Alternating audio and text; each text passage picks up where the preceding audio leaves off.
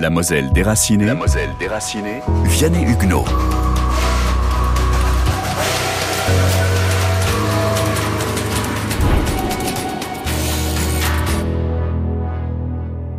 Il faut quand même ne pas voir dans le gouvernement français quelque chose d'homogène en 40. En réalité, il y a deux tendances. Il y a celle qui veut l'armistice et celle qui ne la veut pas. Et qui imagine des solutions de poursuite de la guerre, le réduit breton, le départ du gouvernement pour l'Afrique du Nord, la mobilisation de l'Empire. Il y a une fracture. Le président du Conseil au début du mois de juin 40, Paul Reynaud, est sur cette dernière ligne. Son secrétaire, son sous-secrétaire d'État, pardon, à la Défense, le général de Gaulle, est sur cette ligne. D'autres, dont le maréchal Pétain qui fait son entrée au gouvernement, sont sur une ligne opposée, la négociation de l'armistice. La fracture dont parle l'universitaire professeur d'histoire Sylvain Schirman devient vite une rupture. Tout bascule le 17 juin 1940. À 12h30, Pétain, président du Conseil depuis la veille, prononce un discours à la radio. C'est le cœur serré que je vous dis aujourd'hui qu'il faut cesser le combat. Dans l'après-midi, De Gaulle quitte Bordeaux et rejoint Londres, d'où il lance le lendemain son fameux appel à résister et à poursuivre le combat. Et à Metz, à 17h, les Allemands entrent dans la ville. Dans l'été qui suit, les trains se croisent. Une grande partie des Mosellans évacués en septembre 39 et mai 40 rentrent en Moselle. D'autres la quittent sous la pression des nazis, entamant leur politique d'épuration. Ce sera le troisième grand exil que la Moselle connaît en quelques mois. C'est en fait une succession de vagues d'expulsions de juillet-août 40 à janvier 43 et qui va affecter au total 100 000 Mosellans. Jean Hast, ancien professeur d'histoire au collège de Delme, auteur de plusieurs livres sur l'époque.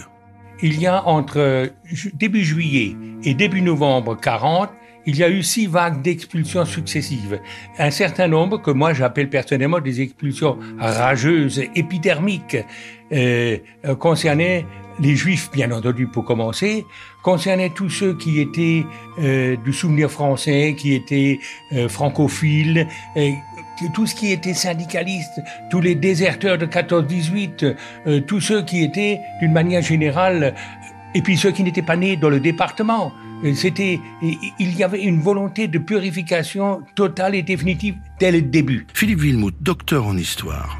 La première vraiment vague d'expulsion, elle commence le 16 août 1940. C'est-à-dire que le 16 août 1940, on va chercher les gens. On sait qui on veut expulser, c'est-à-dire que ce sont les mêmes catégories que celles de, juillet 40, c'est-à-dire euh, essentiellement les Français de l'intérieur et euh, les Juifs, bon, un peu nord-africains et d'asiatiques, mais surtout aussi tout ce qui était euh, francophile, euh, germanophobe, c'est-à-dire des membres d'associations patriotiques comme le Souvenir français, comme Renaissance du Franc, euh, française, les membres de, l'association comme de, des Malgré nous, ceux qui se reconnaissaient pas en fait euh, citoyens allemands, hein, là en 14-18, des communistes, des, des sœurs enseignantes. Donc euh, tout ça, ça fait 23 000 personnes qu'on va chercher brutalement.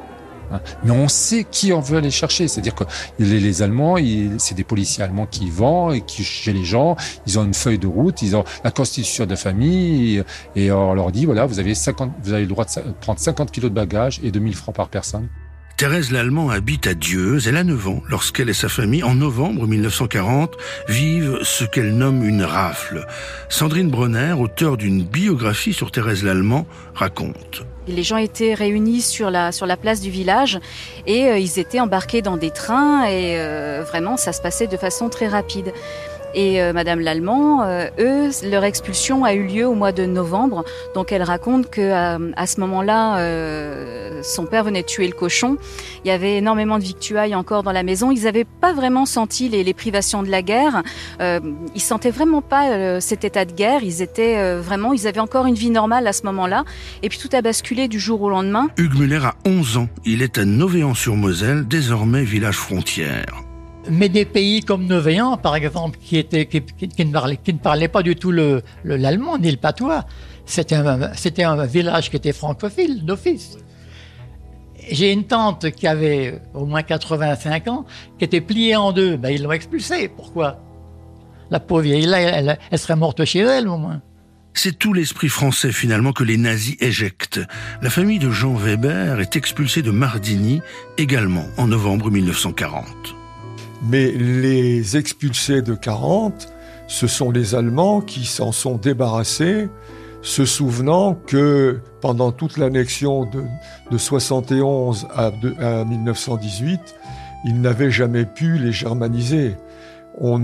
Même si les gens allaient à l'école euh, allemande, euh, c'était toujours le français, le français qui prévalait les gens de Mardigny, par exemple, pendant l'annexion, n'allaient quasiment jamais à Metz. Ils allaient toujours à Pont-à-Mousson respirer la France.